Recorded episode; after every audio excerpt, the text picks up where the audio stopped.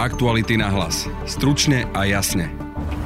O guvernérovi Národnej banky Slovenska Petrovi Kažimírovi si sudca špecializovaného súdu myslí, že je vinný z podplácania. Začiatkom apríla vydal trestný rozkaz, v ktorom ho uznal za vinného. Rozhodnutie súdu však nie je právoplatné. Odpor voči nemu podala špeciálna prokuratúra. Viac o téme povie investigatívna novinárka Laura Kelová. Viacerí trestní právnici mi povedali, že sa im podarilo vyhrať napokon ten, ten spor. Takže to neznamená, že ak si 3. apríla sudca e, Milan Cisarik na základe vtedy platných informácií, ktoré ktoré mal na stole a v tom danom čase myslel, že nie je potrebné dokazovanie a že Kažimír sa naozaj dopustil podplácania, neznamená to, že rovnaký právny názor e, bude mať aj o niekoľko mesiacov, keď si vypočuje vlastne rôzne teda strany. V druhej téme podcastu sa s výskumníčkou Michailou Ujháziovou porozprávame o násilí na ženách. Posledné dni ide o veľmi komunikovanú tému po tom, čo na násilie upozornila influencerka Rachel Karnižová. V podcaste budete počuť aj príbeh mladej ženy Niny Závodskej, ktorú jej býva bývalý priateľ psychicky a fyzicky týral. V jeden večer e, sme sa nejak pohádali, už aj neviem kvôli čomu, ani on nevedel kvôli čomu, proste niečo si zase vymyslel v hlave a dopadlo tak, že ma dokopal na zemi. Ono tam bolo aj dvoch svetkov, v podstate troch, dvaja svedčili aj na súde. E, zavolali oni policajtov a museli ho ešte odo mňa ťahať, pretože nechcel prestať a vtedy som si myslela, že, že ma asi zabije. Práve počúvate podcast Aktuality na hlas, ktorý pripravili Adam Oleš a Denisa Hopková. Isto, stále je čo robiť, ale väčšinu práce urobí tvoja záhrada aj tak sama. Tak jej v tom nebráň. Dopraj jej voľnosť. Nechaj všetko zakoreniť, rásť a bujnieť. Zbav sa utkvelej predstavy, ako má vyzerať dokonalá záhrada. Pretože burina je len otázkou perspektívy. A tá najkrajšia zmes na svete je dielom náhody. Nechaj to na prírodu, nech si poradí. Viac inšpirácie pre tvoju prírodnú záhradu na Hornbach.sk.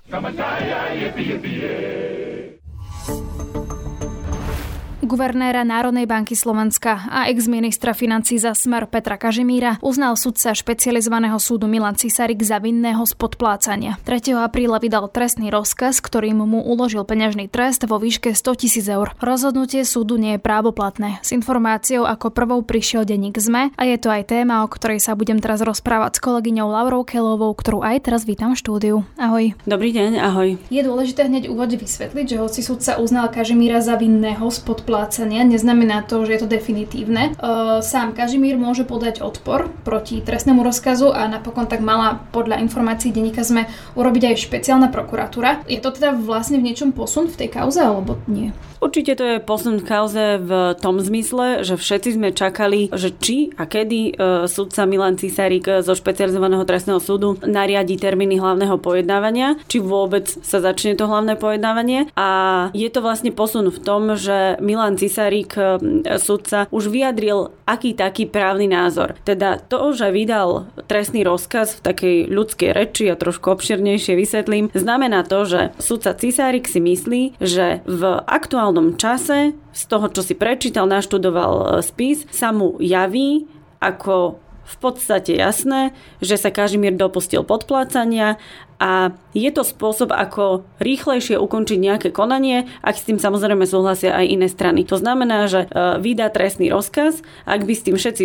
vlastne zúčastnení, teda aj prokurátor a aj e, obvinení súhlasili, tak sa to uzavrie oveľa rýchlejšie a nemusí sa dokazovať. V tom je ako keby ten trestný, trestný rozkaz, e, by som povedala, že rýchlejší, praktickejší a taký svižnejší. Ale ako si spomenula, vlastne to sa zrejme teda neudeje, pretože špeciálna prokuratúra už už avizovala, že podali odpor. Áno, ale ak bude prebiehať pojednávanie s, s tým istým sudcom, tak nemôže si teda niekto tak prvoplánovo povedať, že no tak to už teda má Kažmír zrátané? Ako navádza to myslieť si, že veď súdca už má jasný názor a, a teda, že to, to hlavné pojednávanie bude príliš formálne a že aj tak sa v závere dozvieme rovnaký výsledok, ale nie je to tak. Bavila som sa s viacerými trestnými právnikmi, aké majú teda skúsenosti a majú teda rôzne skúsenosti, ale aj také, že ak po trestnom e, rozkaze podali odpor a išli teda do hlavného pojednávania, vykonávali sa dôkazy a na základe tých vykonaných dôkazov, ktoré aj oni navrhovali a predkladali, teda na napríklad navrhli vypočuť nejakých nových svetkov alebo predložili nejaké listiny, ktoré dovtedy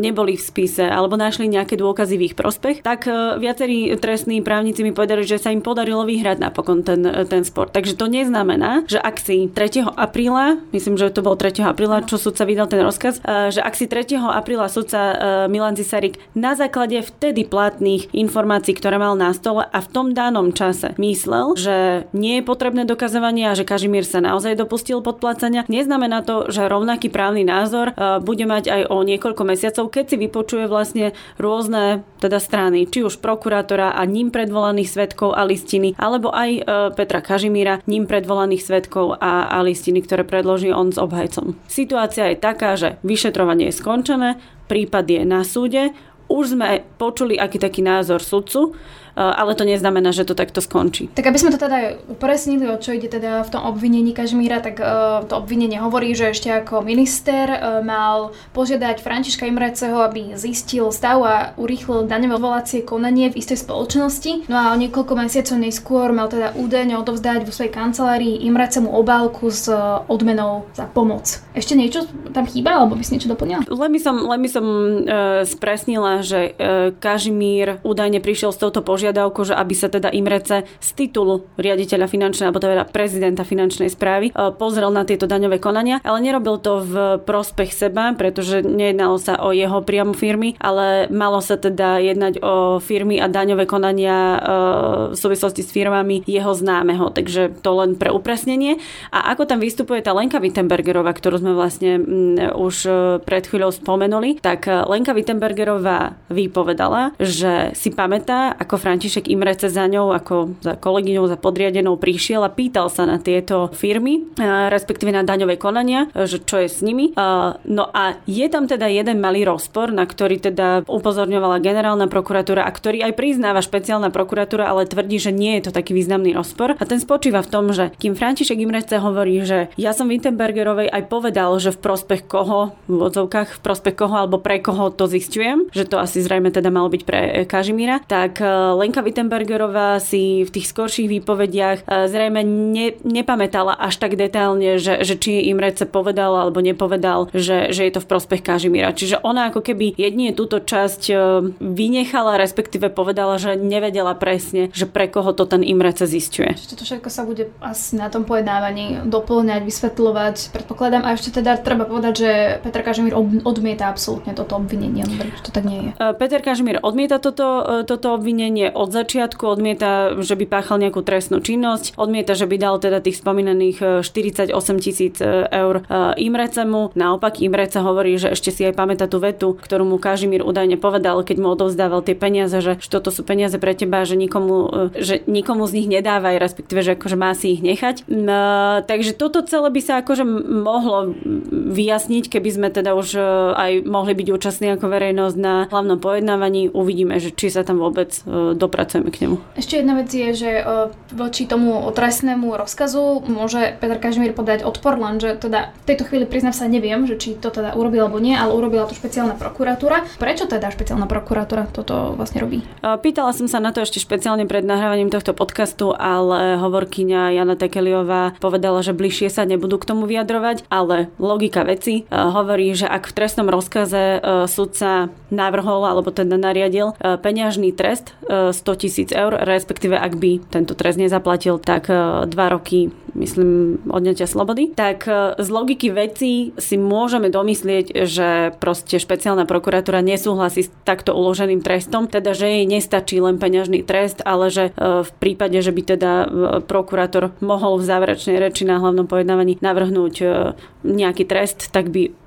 zrejme navrhoval, že by navrhol teda aj odňatie slobody, alebo teda aspoň podmienku, hej? Čiže mne stačí len to, že by mal, lebo áno, to je to, je to že by mal zaplatiť peňažný trest vo výške 100 tisíc eur. Áno, alebo že by, že by mal dostať podmienku. Opakujem, že je to prečin, vlastne ten trestný čin, z ktorého je e, Kažimír obvinený, takže tam zase ako aby verejnosť neočakávala, že mu tam hrozí, ja neviem, niekoľko ročné väzenie, nie je to tak, to bude jeden z tých nižších trestov, ak by sa teda potvrdilo to, o čom sa tu teraz bavíme, to, čo sa píše v obžalobe. A ešte jeden detail na záver. Dokonca je tam taký akože detailik, že síce aj prokurátor a aj spomínaný Kažimír môžu podať e, odpor, alebo už podali odpor, nevieme, ale môžu ho vlastne do času e, prečítania obžaloby, teda do začiatku hlavného pojednávania, ešte ten odpor ako keby stiahnuť. Takže ešte to tiež nie je úplne 100%, že sa dočkame hlavného pojednávania, pretože ešte si to môže niektorá z tých strán e, alebo obe strany rozmyslieť a, a vziať späť ten odpor a prijať vlastne ten trest, ktorý navrhujú v trestnom rozkaze sudca.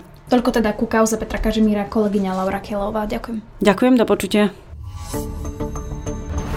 Násilie na ženách. Problém, ktorý trápi celé Slovensko. Každá piatá žena zažila násilie od svojho súčasného alebo bývalého partnera. Podobnou traumatizujúcou skúsenosťou ako mnoho žien na Slovensku si prešla aj Nina Závodská, ktorú jej bývalý priateľ psychicky a fyzicky týral. Na rozhovore spolupracovala kolegyňa Frederika Lodová. Začala by som teda tým, ako ste sa spoznali a koľko rokov ste boli v kontakte? No, spoznali sme sa v podstate ešte pred vysokou školou, ale tak e, viac sme sa dali do reči až na výške a vlastne spolu sme boli asi 2,5 roka, nejak, alebo 2, 2 roky, už neviem presne, už to bolo dávnejšie a boli sme v kontakte asi 6 rokov. A koľko ste mali rokov vy vtedy? Keď sme sa spoznali, tak som, čo som nastúpala na výšku, to som mala asi 20, 19, 20, nejak mm. tak. Aké boli tie začiatky? Začiatky boli super, začiatky boli pekné. bol vlastne úplne dokonalý partner, bol milý, pozorný, robil pre mňa veci, čo pre mňa predtým nikto nerobil. Fakt sa ku mne choval pekne a vlastne asi až po nejakom pol roku začali také prvé náznaky, že, že nie je úplne v poriadku asi v hlave. A aké boli tie prvé náznaky? Mal také výbuchy agresie, začal veľa piť. Raz sa stalo, že sme hrali aj s kamarátmi aktivity a on sa tam úplne rozčulil, hádzal tam stoličkami, palacinky hádzal po zemi, vtedy som sa s ním prvýkrát chcela rozísť, ale nakoniec sa rozplakal a slúbil, že už sa to nestane tak som mu vtedy uverila a dala som mu ešte ďalšiu šancu. Mali tieto hádky nejaké príčiny? Alebo to mm. bolo bezdôvodné? On si príčinu vždy našiel, tak by som to povedala. Že tá príčina bola, že som hrala s iným mužom v aktivitách proti nemu a vyhrávali sme. No a to bola príčina. Takže vždy sa niečo našlo. Väčšinou to bolo, nebolo to vždy ani nejaké zviarlivostné, ale napríklad mu vadilo, keď som v niečom bola lepšia ako on, to sa mi v niečom darilo, vždy si niečo našiel. No. A útočil na vás aj verejne? Pred kamarátmi, vašou rodinou možno? Párkrát áno. A pamätám si, že raz sa aj kamarát zastal a skoro aj on dostal, takže... Ale skôr to bolo také, že, že doma mal výbuchy a občas sa to stalo aj verejne. No. Bolo spojené s tým alkoholom. Takže nebolo to za triezva, alebo častejšie to bolo práve po alkohole? Za triezva, no on nebol moc triezvy, už potom počase pil každý deň, takže Takže to bolo skôr spojené s tým alkoholom. Keď bol triezvy, tak bol normálny. A stupňovalo sa to? Bol to najprv krík, potom fyzické násilie? No, stupňovalo sa to. Ja som si vždy myslela, že, že mne by nikdy neublížil. A aj sa tak tváril, že, že na mňa by nikdy ruku nes, nestiahol. Potom sa stalo, že mi párkrát dal facku, ale iba proste takú slabšiu a bolo to pri nejakej hádke a ja som to aj nejak vytlačila z hlavy a absolútne som to nebrala, že, že to bol nejaký red flag vtedy. No a nakoniec to dopadlo tak, že, že som sa s ním rozišla, ale stále sme sa nejak stretávali, no a v jeden večer e, sme sa nejak pohádali, už aj neviem kvôli čomu, ani on nevedel kvôli čomu, proste niečo si zase vymyslel v hlave a dopadlo to tak, že ma dokopal na zemi. A vyhľadali ste vtedy lekára alebo políciu? Ono tam malo aj dvoch svetkov, v podstate troch, dvaja svedčili aj na súde. Zavolali oni policajtov a museli ho ešte odo mňa ťahať, pretože nechcel prestať a vtedy som si myslela, že že ma asi zabije, proste úplne do neho vošiel nejaký amok. No a vtedy zavolali policajtov, on ešte trafil vlastne aj tých svetkov, ešte aj s nimi sa pobil a potom ušiel. No a keď prišli policajti, tak vlastne spísali len nejakú zapisnicu, poslali ma do nemocnice, tam som bola na nejakých vyšetreniach a na druhý deň som vlastne išla podať trestné oznámenie. No a čo nasledovalo potom? Boli ste v kontakte, alebo teda rozišli ste sa? Áno, áno, rozišli sme sa, ale on mi stále písal a vravel, že ako ho to strašne mrzí, že si vôbec nepamätá, že sa to stalo. Proste robil všetko preto, aby som mu odpustila a tak no. Takže boli to také podobné fázy, ako majú všetci tí agresori? Asi, asi áno. Že najprv bol ku mne úplne hnusný a potom bol ku mne strašne dobrý a proste snažil sa, aby som zabudla na to, že mi spravil niečo zlé. Dalo by sa povedať, že je to taký cyklus, kedy sa obeď aj snaží vymaniť pod násilie agresora, ale nejde to? Áno, áno. Ja som, ja som ho aj všade blokla vtedy, ja som mu ani nedvíhala, ale on si proste našiel nejaký spôsob vždy, aby ma skontaktoval a bolo veľmi ťažké sa z toho nejak vymotať. Takže ja som si už potom myslela, že, že ten človek bude navždy v mojom živote a že bez neho nedokážem žiť a že proste takto to teraz bude. Mali ste aj nejakú ďalšiu blízku osobu, o ktorej ste sa s týmto rozprávali v tých začiatkoch už možno? Uh-huh, uh-huh, mala určite. Mňa aj nejakí ľudia pred ním varovali, ale ja som proste vtedy nikoho nepočúvala a musela som sama spadnúť na hubu, aby som si vlastne uvedomila, že že to fakt nie je dobrý človek. Obete hovoria nie len o fyzickom násilí, ale aj sexuálnom alebo psychickom. Zažívali ste aj vy niečo podobné, dokonca niekedy aj o ekonomickom. Mm-hmm. Sexuálne násilie našťastie nie, ale to psychické to tam bolo. Často ma zhadzoval a dával mi pocity, že on je niečo viac a že ja som niečo menej a že bez neho vlastne niečo som nič, bez neho nič nedokážem, že na všetko vlastne potrebujem pomoc od neho aj keď ma zobrali do nejakej práce, tak to bolo vlastne vždy iba vďaka nemu a ja som vlastne nič s tým nemala spoločné v jeho očiach. Aké ste mali dôsledky z toho po tom vzťahu? Mala som potom problém dôver- dôverovať mužom. Som proste, vždy keď tam bol nejaký náznak alebo niekto iba zvýšil hlas, tak už som proste nechcela mať s tým človekom nič spoločné. A ste sa stretli s tým, že vám nejakí ľudia nedôverovali? Že vám to neverili, čo sa deje? Ja som sa s tým, že mi ľudia neverili. On vlastne potom, ako ma zbil, o, tak som aj pridala fotku, kde som mala modriny a on všetkým narozprával, že to som si upravila cez Photoshop a že to proste som si vymyslela. A po akom čase ste sa rozhodli o tom hovoriť? Teda spomenuli ste, že ste zverejnili modriny. No ja som potom vlastne začala hovoriť hneď vtedy, jak ma zbil ale potom sa aj začal vyhrážať, začal hovoriť, že si nepraje, aby som o tom hovorila, potom sme sa vlastne zase začali nejak e, bližšie baviť a vtedy som o tom prestala hovoriť. A vždy, keď som to niekde vytiahla, tak vlastne na mňa nakričal, že čo si to vôbec dovolujem takúto vec vyťahovať. Ale on sa často aj predstavoval, že ja som akože jeho meno, že ja som ten, čo dokopal na zemi. Čiže bolo to také, že ľudia o tom vedeli, on vedel, že o tom vie, ale aj sa tým v podstate chválil, ale mohol o tom hovoriť iba on a mohol iba svoju verziu vždy podať, ale ja som o tom nemohla hovoriť, lebo ja som bola vtedy tá toxická zlá, keď som to niekde vyťahla. A nikdy ste sa nestretli s tým, že vám niekto chcel pomôcť, že prišiel za vami a explicitne vám povedal, že odiť? No, nie, skôr ľudia boli takí, že keď videli, že som mu to kvázi odpustila, tak si vávali, že keď som s tým ja ok, tak je to asi ok. Skôr takýto prístup tam bol. Vy o tejto vašej, čo sa vám stalo, rozprávate aj na sociálnych sieťach, píšete tam, stretávate sa s ďalšími ženami, ktoré vám píšu? Aké sú tie ich príbehy? Áno, stretávam sa. Akurát to včera som o tom dávala nejaké stories na Instagram a napísala mi strašne veľa žien a také príbehy, že som si vravela, že ako som ja ešte dobre vyviazla a fakt som sa proste pri niektorých eh, príbehoch rozplakala. Tam bolo normálne zahrnuté už aj také, že nožíky, zbranie. Proste jedna žena mi písala, že sa musela odsťahovať do inej krajiny, pretože policia s tým nevedela nič spraviť a že si vydýchla, až keď sa vlastne ten chlap zabil, takže... Vy ste na sociálnych sieťach teraz spomínali, že ste zavolali políciu a že sa mm. policia nespýtala na jeho meno, ale obviňovala mm. vás. Mohli by ste toto trošku bližšie opísať? Jasné, no to bolo také, že tú policiu vlastne uh, zavolali susedia, ktorí boli toho svetkom a keď policia prišla, tak už som tam bola iba ja, lebo on medzičasom ušiel preč. A policia sa začala hneď pýtať e, otázky, že, e, že vlastne, že čo sa stalo. A potom sa začali pýtať, že prečo mám rozšírené zveničky, že či som pila, aké látky som používala. A ja tým, že nosím farebné šošovky, tak proste mám iné oči.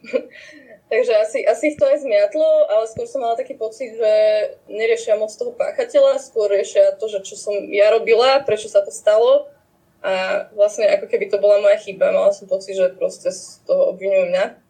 No a ja som im vlastne nadiktovala aj meno, aj keď sa na ne nepýtali a ešte som vravala, že aj ktorým smerom bežal, že či za ním nejak idú, alebo čo, tak to proste neriešili. Povedali, že mám na druhý deň ísť podať trestné oznámenie, že mám ísť do nemocnice, že či som v poriadku, či nemám nejaké vnútorné krvácanie. No a vlastne na konci, keď odchádzali, tak mi ten jeden policajt povedal, že si mám vyberať lepších frajerov. Myslíte, že ovplyvnila aj táto skúsenosť to, že ste neodišli, že ste dlhšie zotrvávali v tomto vzťahu? Ťažko povedať. Akože je to, je to asi možné, ale skôr som mala tak pocit, že, že fakt bez toho človeka neviem žiť a aj keď som skúšala s ním prerušiť kontakt, tak vždy to bolo také, že nejak náspäť došiel do môjho života a proste nevedela som ho ostrihnúť lebo hoci kde som ho zablokovala, tak on proste vždy priliezol, takže som nevidela z toho nejaké východisko. Ja som proste vždy dala potom ďalšiu šancu a tie rozchody boli také, že on sa vždy rozplakal, vravel, že sa zmení, nasluhoval hory doly, alebo sa nejak vyhrážal, vyhrážal sa mi samovraždou, vyhrážal sa všetkým možným, proste vymýšľal si veci, napríklad, že jeho detko dostal rakovinu, a že on nikoho nemá, že potrebuje pomoc. Vždy, vždy proste niečo prišlo, aby som ho lutovala. Vám sa toto stalo v relatívne mladom veku? Myslíte, že to ovplyvnilo vaše vzťahy aj do budúcna? Že ne, dneska neviete nadvezovať zdravý vzťah partnerský? Myslím, že v tom krátkom meritku áno, ale takto s odstupom času si myslím, že práve, že uh, ma to naučilo aj na čo si dávať pozor, aj na to, ako zdravý vzťah nevyzerá, a myslím si, že teraz na tých vzťahoch oveľa viac pracujem na tom, aby to bolo proste všetko OK. Ako som to robila predtým, keď som nevedela, že, že akí ľudia dokážu byť a vlastne kde to až môže všetko ísť. Prečo ste sa o tom rozhodli rozprávať? Ja si myslím, že veľa hlavne mladých báb je v takýchto vzťahoch a sú na tom rovnako ako ja, nevedia ako z toho von myslím si, že bez toho človeka ne, nemôžu byť a chcem im vlastne ukázať, že bez toho človeka vedia byť a že im bude oveľa lepšie, keď z toho odídu a čím skôr odídu, tým to bude mať menšie následky na nich. Potom, ako sa tento vzťah skončil, vyhľadali ste terapiu alebo nejakú odbornú pomoc? Mm, skúšala som vlastne, my sme sa prestali takže úplne baviť niekedy cez COVID a chodila som vtedy na online terapie kde som sa vlastne aj vyrozprávala, ale rozprávala som sa veľa o tom aj s tým okolím a myslím, že mi to aj dosť pomohlo. A ono s odstupom času, že aj to moje okolie to vnímalo inak. Už videlo, videlo že, že proste on nebol dobrý človek, už neboli takí, že, že by sa ho nejak zastávali alebo že by verili jemu, že už sa to proste otočilo a myslím, že to mi dosť pomohlo, keď sa ľudia nezastávali. Čo by ste poradili ženám, ktoré toto zažívajú, keďže ste, vy, vy ste si tým prešli? Ako radu by ste im dali? Ja by som im dala radu, aby odišli čo najskôr, ale viem, že to nie je jednoduché. A viem, že väčšinou musí prísť nejaká posledná kvapka, pri ktorej si proste človek povie, že, že už toho má plné zuby a že už proste musí ísť, lebo ho to zničí. Obete násilia zažívajú často potom, ako začnú rozprávať o svojom utrpení s pochybňovaním a kladú sa im za vinu veci, za ktoré nemôžu. Prečo ženy ostávajú v takýchto vzťahoch, čo majú robiť a ako máme reagovať, ak sa nám zdôverí osoba, ktorá zažíva násilie. V podcaste budete počuť výskumničku Michaelu Ujháziovu zo Slovenského národného strediska pre ľudské práva. Aké sú dôvody, pre ktoré ostane žena v násilnom vzťahu? Tých dôvodov môže byť viacero. Predovšetkým ženy dlho ťažko, dlho nevedia identifikovať, či to, čo sa im práve deje, je možné nazvať e, partnerským alebo domácim násilím. Hovoríme o tzv. E, tzv. kruhu násilia alebo špirále násilia, ktoré sú charakteristické striedaním určitých fáz tej prvej fáze, kedy sa stupňuje to napätie, že je taká nepríjemná atmosféra vlastne v tom, v tom partnerstve, je taká prvá fáza, za ňou nasleduje vyeskalovanie napätia, teda ten násilný nejaký útok. Po ňom zase nasledujú fázy udobrovania, až to niekedy nazývame, že honeymoon, medové týždne. A toto sa vlastne odohráva v o, takých cykloch. Na začiatku tieto jednotlivé fázy sú dlhé a je veľmi ťažké si uvedomiť, že takýto cyklus sa vlastne opakuje a postupom času vlastne sa skracujú a ten priebeh násilia aj to napätie sú čoraz nebezpeč- nebezpečnejšie a ak ide o fyzické násilie, tak brutálnejšie. Takže pokiaľ sa tá žena vlastne ocitá v takomto kruhu, uh, tak uh, častokrát aj rada by uverila tomu, že, že sa situácia zlepší. Ono sa to vlastne v tej fáze udobrovania a medových týždňov naozaj javí tak, že um, ten partner naozaj sa snaží robiť nejaké zmeny a že nehrozí teda ďalší, ďalší takýto útok. Kde je tá hranica, keď už vo vzťahu nejde o obyčajné neshody alebo hádky? Je ťažké vlastne pomenovať nejakú konkrétnu hranicu. Určite nejde len o nejaký uh, počet úderov alebo uh, silu úderov alebo počet faciek. Tiež si musíme uvedomiť, že tie formy násilia môžu byť rozdielne. Nemusí ísť len o fyzické násilie, ale poznáme aj psychické násilie, kedy Um, muži vlastne vyvolávajú, alebo teda páchatelia tyranizujú tú obeď neustálým ponižovaním, zhadzovaním, zneisťovaním, alebo sociálne násilie, kedy je obmedzovaný kontakt s inými osobami, prerušujú sa partner, priateľstva, ktoré vlastne ten muž nemá pod kontrolou, alebo vzťahy s rodinou a takisto vlastne veľmi časté, obzvlášť aj v slovenskej spoločnosti, ekonomické násilie a teda kontrola príjmu a kontrola vlastne mínenia financií, na čo môžeš na koľko minúť, na domácnosť, na seba a tak ďalej. Častokrát teda to násilie môže aj meniť v priebehu svojej formy a nedá sa teda povedať, že nejaká konkrétna črta, že toto už znamená, že, že ide o násilie. Je to skôr charakterom toho vzťahu. V typicky násilných vzťahoch ide teda o dokázanie udržanie si moci v tom vzťahu a nadradenosti jedného nad, nad, druhou, nad eh, druhou osobou. Ako máme reagovať, ak prídeme do kontaktu s obeťou takéhoto násilia? Tak v prvom rade je potrebné nespochybňovať to, čo nám tá obeď e, hovorí. Ak e, za nami príde žena, ktorá má pocit, že to, čo sa jej deje vo vzťahu, nie je normálne a má potrebu sa o tom porozprávať a teda, že by mohlo ísť o násilie, tak to posledné, čo potrebuje, je spochybňovanie týchto jej skúseností. To je najčastejšia chyba, ktorú, ktorej sa dopúšťame. Čiže vypočuť si, e, čo tú ženu trápi a akým spôsobom sa to násilie prejavuje a v druhom kroku je veľmi dôležité ubezpečiť sa, či tá žena je v bezpečí. Takže e, zistiť si informácie, či alebo ponúknuť jej zároveň uh, tú možnosť, či chce odísť z tej domácnosti, či má nejaký plán, ako, ako bude môcť reagovať v prípade, že to najbližší, ten najbližší útok už sa bude javiť veľmi nebezpečným a život ohrozujúcim. Poskytnúť nejaké telefónne čísla, nejaké odporúčania, možnosti, ako, ako, ako riešiť svoju situáciu. V tom treťom kroku vlastne byť e, jej k dispozícii ako nejaká dôverná osoba, získať si um, informácie, urobiť treba aj za ňu tie kroky, že získať si informácie o tom, čo je v kompetencii policie, aké sú dostupné sociálne služby, aké sú možnosti bývania, tieto informácie vlastne poskytnúť a umožniť jej sa, sa rozhodnúť. Často sme svedkami aj toho, že obec sa prihlási na policiu, no nestretne sa s takou reakciou, možno ako očakával. Áno, to je vlastne jeden, jeden z dôvodov, prečo sa obete rozhodnú nenahlasovať e, násilie, ale buď sa to stane im, alebo teda vedia o tom, že takéto nahlásenie vlastne bolo zľahčované na strane policie.